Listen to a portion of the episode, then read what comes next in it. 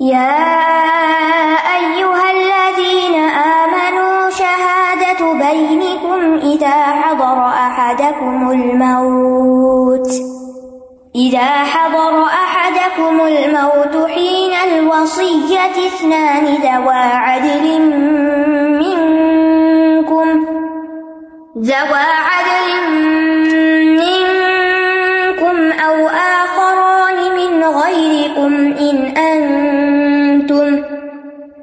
إن أنتم ضربتم في الأرض فأصابتكم مصيبة الموت تحبسونهما من بعد الصلاة فيقسمان بالله إن ارتبتم إن ارتبتم لا نشتري به ثمنا ولو كان ذا قربى ولو كان ذا قربى ولا نكتم شهادة الله إنا إنا إذا لمن الآثمين.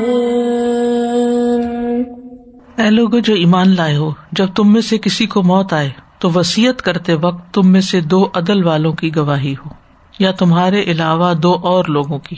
اگر تم زمین میں سفر کر رہے ہو پھر تمہیں موت کی مصیبت پہنچے۔ تو شک کی صورت میں تم ان دونوں گواہوں کو نماز کے بعد روک لو۔ پھر وہ دونوں اللہ کی قسمیں کھائیں کہ ہم اس قسم سے کوئی قیمت نہیں لے رہے، اگرچہ وہ رشتے دار ہوں۔ اور نہ ہم اللہ کی خاطر دی ہوئی گواہی کو چھپا رہے ہیں۔ اگر ہم ایسا کریں تو بے شک تب ہم یقیناً گناگاروں میں سے ہوں گے۔ آیت کا مختصر مطلب یہ ہے، اللہ تعالیٰ فرما رہے کہ ایمان والو، جب تم سفر کی حالت میں ہو اور تم پر موت کے آسار ظاہر ہونے لگے۔ اور تمہارے پاس کوئی مال ہو، اثاثہ ہو، تو اللہ کا حکم یہ ہے کہ مسلمانوں میں سے دو صاحب عدل، اور اگر وہ اویلیبل نہ ہو تو غیر مسلموں میں سے دو عدل والے سچے لوگوں کو اس وسیعت پر گواہ بنا لو، جو میت کے وارثوں کے پاس مرنے والے کا سامان پہنچا دیں گے۔ ان کو اس وسیعت پر گواہ بنا لو۔ اگر ان دونوں گواہوں کے بارے میں میت کے وہ رسا کو شبہ ہو جائے کہ انہوں نے خیالت کی ہے اور میت کا کچھ مال چھپا لیا ہے، تو انہیں نماز کے بعد حلف اٹھانے کے لیے روک لیا جائے۔ پھر وہ اللہ کی قسمیں کھائیں گے اور کہیں گے کہ ہم مال کی وجہ سے اللہ کی جھوٹی قسم نہیں کھائیں گے، چاہے جسے ہم فائدہ پہنچانے کے لیے قسم کھا رہے ہیں وہ ہمارا رشتے داری کیوں نہ ہو۔ اور جس گواہی کا اللہ نے حکم دیا، اسے نہیں چھپائیں گے۔ اگر ہم ایسا کریں، تو یقیناً گناگاروں میں سے ہوں گے۔ ابن عباس کہتے ہیں کہ قبیلہ بن السحم کا ایک شخص تمیم داری اور ادی بن بدا کے ساتھ باہر گیا تو وہ ایسی زمین میں فوت ہوا جہاں کوئی مسلمان نہیں تھا۔ جب تمیم اور ادی اس کا ترکا لائے تو اس میں سے چاندی کا ایک جام غائب تھا۔ یہ کیسے پتا چلا؟ کیونکہ ساہمی نے وسیعت کو لکھ کر بھی سامان کے اندر رکھ دیا تھا۔ تو وہ چاندی کا جام تھا جس پہ سونے کے نقش تھے۔ اس پر رسول اللہ صلی اللہ علیہ وسلم نے ان دونوں سے قسم لی۔ تو انہوں نے قسم کھا لی کہ ہم نے نہیں چھپایا کچھ۔ اس کے بعد وہ جام مکہ مکرمہ میں مل گیا کسی کے پاس سے۔ لوگوں نے کہا کہ ہم نے اسے تمیم داری اور ادی سے خریدا ہے۔ انہوں نے چھپا کے کہیں اور بیچ دیا۔ تو دو شخص میت کے عزیزوں میں سے کھڑے ہوئے اور انہوں نے قسم اٹھائی کہ ہماری شہادت یا ہماری قسم ان دونوں کی قسم کے مقابلے میں زیادہ وزنی ہے۔ ہم گواہی دیتے ہیں کہ یہ ہمارے ہی عزیز کا جام ہے۔ ابن عباس کہتے ہیں یہ آیت اسی واقعے سے متعلق نازل ہوئی، لیکن پھر اس میں عمومی حکم بھی ہے سب کے لیے۔ تو یا اللہ دین امن شہادت بئی نکم اے لوگ جو ایمان لائے ہیں تمہاری آپس کی گواہی یعنی ججوں کے پاس حقوق کے بارے میں جب تم گواہی دو، یا وسیعت کے موقع پر جو لوگ موجود ہوں وہ گواہی دیں، یا پھر یہ ہے کہ تمہاری قسمیں، گواہی سے مراد یہاں قسمیں۔ قسم کے لیے شہادت کا لفظ بولا گیا۔ جیسے لیان کرنے والوں کے لیے قسموں کے بارے میں آتا ف شہادت و احدہم اربا شہادات یعنی قسم قائم مقام گواہی کے ہے۔ یعنی جہاں گواہی نہیں، وہاں پھر قسم سے کام لیا جائے گا۔ ازا حدر احد اکم الموت، جب تم میں سے کسی کی موت کا وقت آئے۔ ہی نل وسیعتی وسیعت کرنے کے وقت، اسنانی دو زبا عدل من کم تم میں سے عدل والے ہوں، او آخران من غیر کم یا دو تمہارے غیروں یعنی غیر مسلموں میں سے ہوں۔ مطلب یہ ہے کہ جب انسان کی موت کی علامت اور اس کی پیش رفت سمجھ آنے لگے، تو وسیعت کرے اور وسیعت پر دو گواہ بنا لے۔ وسیعت تحریر کروائے، لکھوائے اور اس پر گواہ بنا لے۔ بعض یہ کہتے ہیں کہ من کم سے مراد مسلمانوں میں سے ہوں، اور بعض نے کہا کہ من کم سے مراد وسیعت کرنے والے کے قبیلے میں سے ہوں رشتے داروں میں سے ہوں۔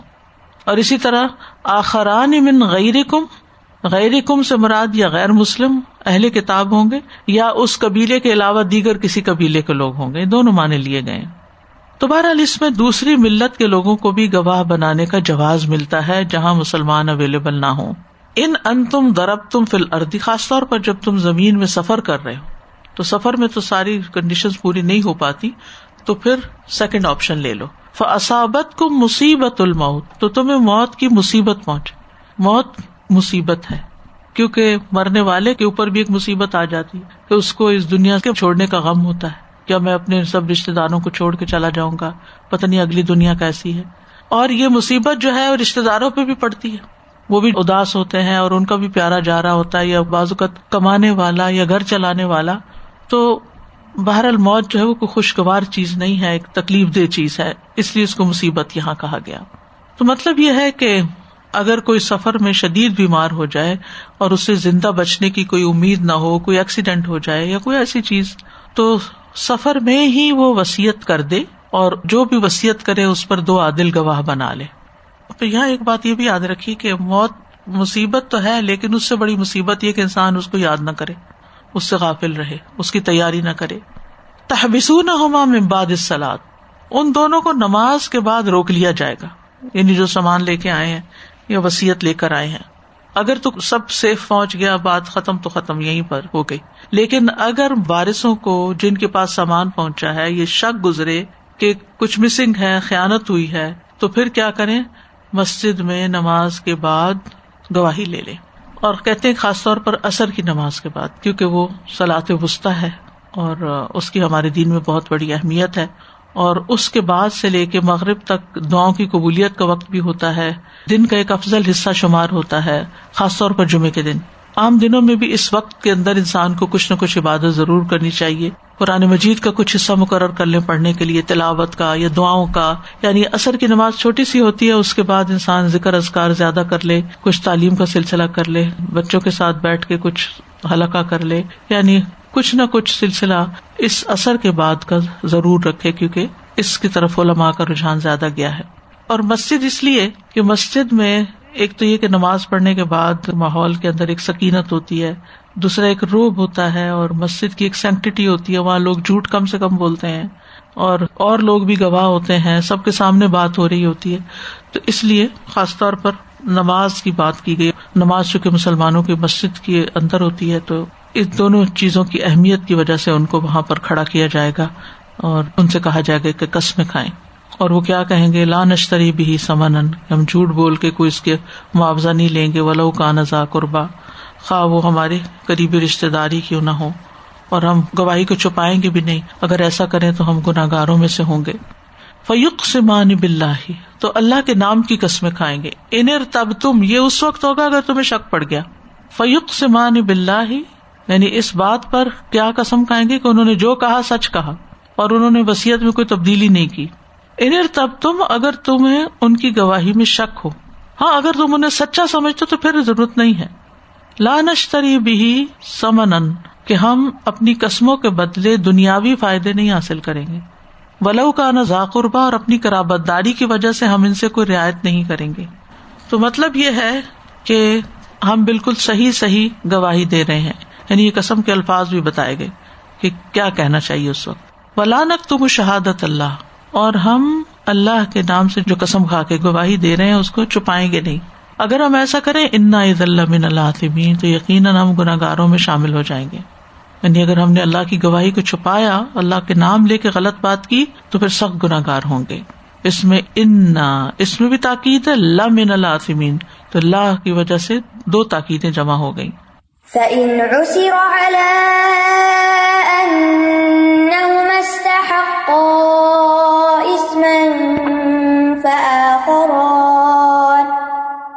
فآخران يقومان مقامهما من الذين استحق عليهم الأوليان. فيقسمان بالله لشهادتنا أحق من شهادتهما. شهادتهما وما اعتدينا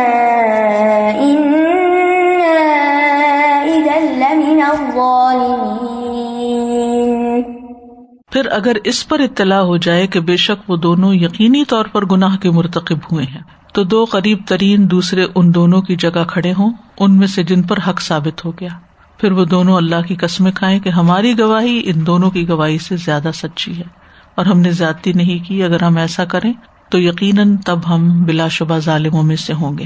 فائن اسرا اسرا کا مطلب ہوتا ہے راز سے آگاہ ہو جانا۔ یعنی اگر وسیعت کے بارے میں گواہی دینے والے ان دو گواہوں کے بارے میں تحقیق سے ثابت ہو جائے کہ انہوں نے واقعی خیالت کی ہے اور اس مال میں سے کچھ چھپا لیا ہے جس کے بارے میں وسیعت کی گئی تھی۔ فائن اسرا اللہ ان مستحق کا اس من کے وہ دونوں گناگار ہو گئے ہیں۔ گناگار کیسے ہوئے؟ مال چھپا کے۔ فآخرانی یقومانی مقام تو دو دوسرے کھڑے ہوں گے ان پہلوں کی جگہ۔ یہ دوسرے کون میت کے وارث۔ پہلے کون تھے؟ وسیعت کے گواہ۔ مقام ہما کا مطلب ہے، ان دو لوگوں کی جگہ پہ کھڑے ہوں گے جن کو میت نے وسیعت کی تھی۔ من الدین استحق علیہم یعنی ان لوگوں میں سے جن کی وجہ سے وہ گناہ کے مستحق ہوئے اور وہ میت کے وارث ہی ہیں۔ یعنی میت کے برسا کی وجہ سے پہلے دونوں قسمیں کھانے والے گناہ کے مستحق ہو چکے۔ من الدین استحق علیہم اس کی ایک کرات یوں بھی ہے استحق علیہم الاولیان یعنی جب ان دونوں کی خیانت صحیح خبر کے ساتھ ثابت ہو جائے تو ترکے کے وارثوں میں سے دو شخص کھڑے ہوں جو اس مال کے سب سے زیادہ وارث ہے قریبی وارث اولیان یعنی قریب ترین وارث تو اولا کا تسنیا ہے اولیان ٹھیک ہے یعنی وسیعت کرنے والے کے دو قریبی رشتے دار اب یہ ہے کہ میت کے وارث قسم کھائیں گے۔ کیا قسم کھائیں گے کہ ان دونوں گواہوں کی گواہی باطل ہے؟ ہم اس کا اعتبار نہیں کرتے۔ تو پھر اب فیصلہ کیا ہوگا؟ کس کی گواہی لی جائے گی؟ کس کی نہیں لی جائے گی؟ وارثوں کی لی جائے گی جو پہلے خیالت کرنے والے ہیں، ان کی گواہی نہیں مانی جائے گی۔ فیوق سمان بلّہ لشہادت ہونا احق من شہادت ہی ماں وہ دونوں قسمیں کھائیں گے۔ کیا کہیں گے؟ کہ ہماری گواہی ان کی گواہی سے زیادہ سچی ہے۔ یعنی جو ہم نے کہا کہ انہوں نے خیالت کی ہے، یہ بالکل صحیح بات ہے، ان کی قسموں سے زیادہ۔ یہ ثابت شدہ بات ہے۔ انہوں نے جھوٹی قسمیں کھائی ہیں۔ اور ہم نے جو ان پہ الزام لگایا کہ انہوں نے خیالت کی ہے، یہ زیادہ درست بات ہے۔ وما تدینا اور ہم نے زیادتی نہیں کی۔ انا لمن ظالمین اگر ہم نے اعتراض کر کے ان کی گواہی کو باطل کر کے کوئی زیادتی کی ہے تو ایسا نہیں ہے۔ ہم نے ان کے اوپر زیادتی نہیں کی۔ ہم نے جو ان کی قسم کو رد کیا ہے، تو کوئی ظلم نہیں کیا۔ اگر ایسا کرے تو ہم ظالم ہوں۔ کیونکہ ان کی گواہی نے دو چیزوں کو لازم کر دیا نا۔ پہلے دونوں گواہوں کی گواہی میں ایپ بھی سامنے آ گیا اور دوسری چیز ظلم بھی۔ یعنی جس کے حق میں وسیعت کی گئی، اس پر ظلم ہے نا، اگر اس تک صحیح چیز نہیں پہنچتی۔ اور اگر یہ جھوٹا الزام لگاتے ہیں پہلی قسم کھانے والوں پر، تو پھر یہ ظالم ہے۔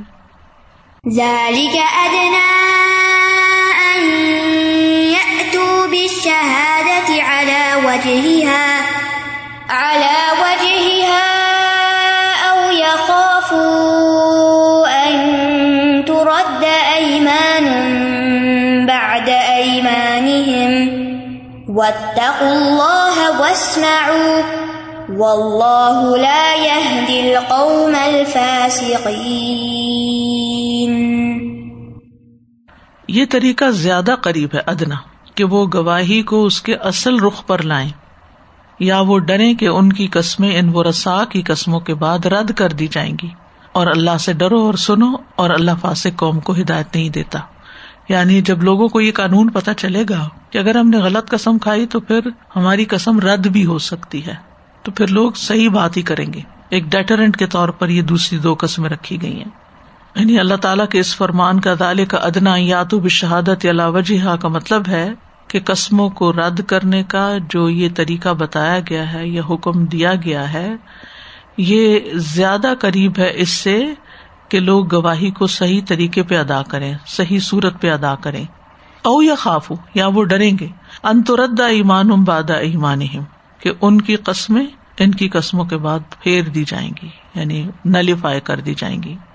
یعنی اگر اوسیا نے گواہی صحیح نہ دی اوسیا جن کو وسیعت کی گئی تو میت کے وہ رسا پھر ان پہ قسم ڈالیں گے۔ یعنی جنہوں نے پہلی مرتبہ گواہی دی، جب وہ یہ جان لیں گے کہ ان کے وہ رسا میں سے کچھ ان کا پیچھا کریں گے اور ان کو پکڑیں گے، تو پھر وہ پہلے سے ہی سیدھے رہیں گے، صحیح طور پر گواہی دیں گے۔ اور عام طور پر تو قسم کھانا پسندیدہ نہیں، لیکن یہاں پر قسم کو گواہی کے مقام پہ رکھا گیا، خاص طور پر جب کسی کے پاس گواہ نہ ہو۔ یعنی یہ طریقہ اس لیے رکھا گیا تاکہ لوگ صحیح طرح گواہی دیا کریں اور اس لیے بھی کہ لوگوں کو ایک فکر ہو کہ بات ہم پر واپس الٹ سکتی ہے اور یہ بھی کہ قسموں کی حفاظت کی جائے، ان کی تعظیم کی جائے، کیونکہ اس میں اللہ کا نام لیا جاتا ہے۔ و تق اللہ اور اللہ سے ڈرو وسماؤ اور سنو۔ اللہ سے ڈرو اور سنو۔ یعنی جو کچھ اللہ تعالیٰ تمہیں حکم دیتے ہیں اس پر توجہ دو۔ اللہ کا تقوی اختیار کرو۔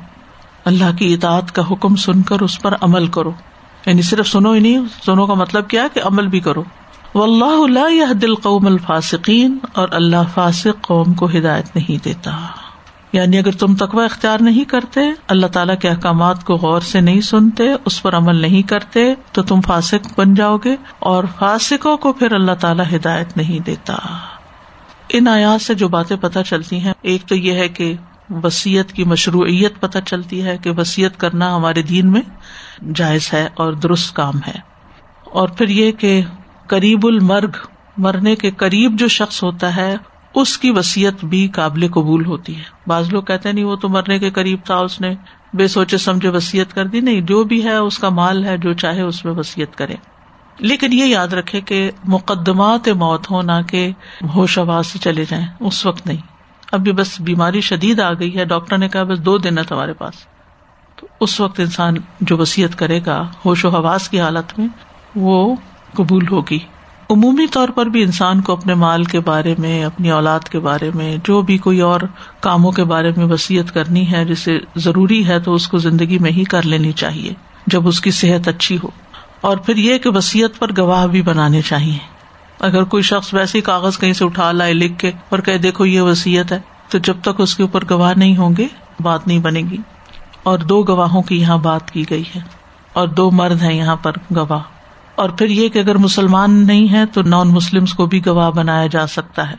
پھر یہ کہ گواہوں پر شک کی صورت میں ان سے قسم اٹھوائی جا سکتی ہے۔ گواہوں کا کوئی امتحان بھی لیا جا سکتا ہے۔ ان کو الگ الگ بلا کے بھی انویسٹیگیشن کی جا سکتی ہے۔ تو جس کے خلاف حق ثابت ہو، اس سے مسئلے کی تفتیش کی جا سکتی ہے اور باریکی سے پوچھ گچھ کی جا سکتی ہے۔ اور اگر اولیا کے پاس یعنی جو وارث ہیں ان کے پاس اگر قسم کے علاوہ کوئی ثبوت بھی ہے، تو وہ بھی وہ پیش کر سکتے ہیں مقدمے میں۔ لیکن یہ یاد رہے کہ غیر اللہ کی قسم کھانے کی ممانعت ہے ہمارے دین میں۔ اور اللہ کا نام لے کے جو قسم کھائی جاتی ہے، اس میں اگر کمی بیشی کی جائے، جھوٹ بولا جائے، تو یہ بہت زیادہ وبال کا باعث ہے۔ کبیرا گناہوں میں سے ایک ہے۔ جھوٹی گواہی اللہ کے ساتھ شرک کے برابر قرار دی گئی۔ ابن مسعد کہتے ہیں کہ جھوٹی گواہی اللہ کے ساتھ شرک کرنے کے برابر ہے۔ پھر انہوں نے یہ آیت پڑھی فج تنب الرج سمن الاوسانی وج تنب قول الزور۔ پھر یہ کہ جو سچی گواہی ہوتی ہے، اس پر عمل بھی کرنا چاہیے۔ جج کو پھر فیصلہ بھی کرنا چاہیے اس کے مطابق۔ اور آخری بات یہ کہ اللہ کا تقوا اور اس کی بات سننا اور اس کی اطاعت کرنا سب اہل ایمان پر لازم ہے۔ ورنہ نافرمانی کی صورت میں انسان اللہ کی ہدایت سے محروم ہو جاتا ہے۔ واخر داوانا الحمد للہ رب العالمین۔ سبحان اللہ و بحمد کا اشد اللہ الہ الا انت استخر کا و اطوب السلام علیکم و رحمۃ اللہ وبرکاتہ۔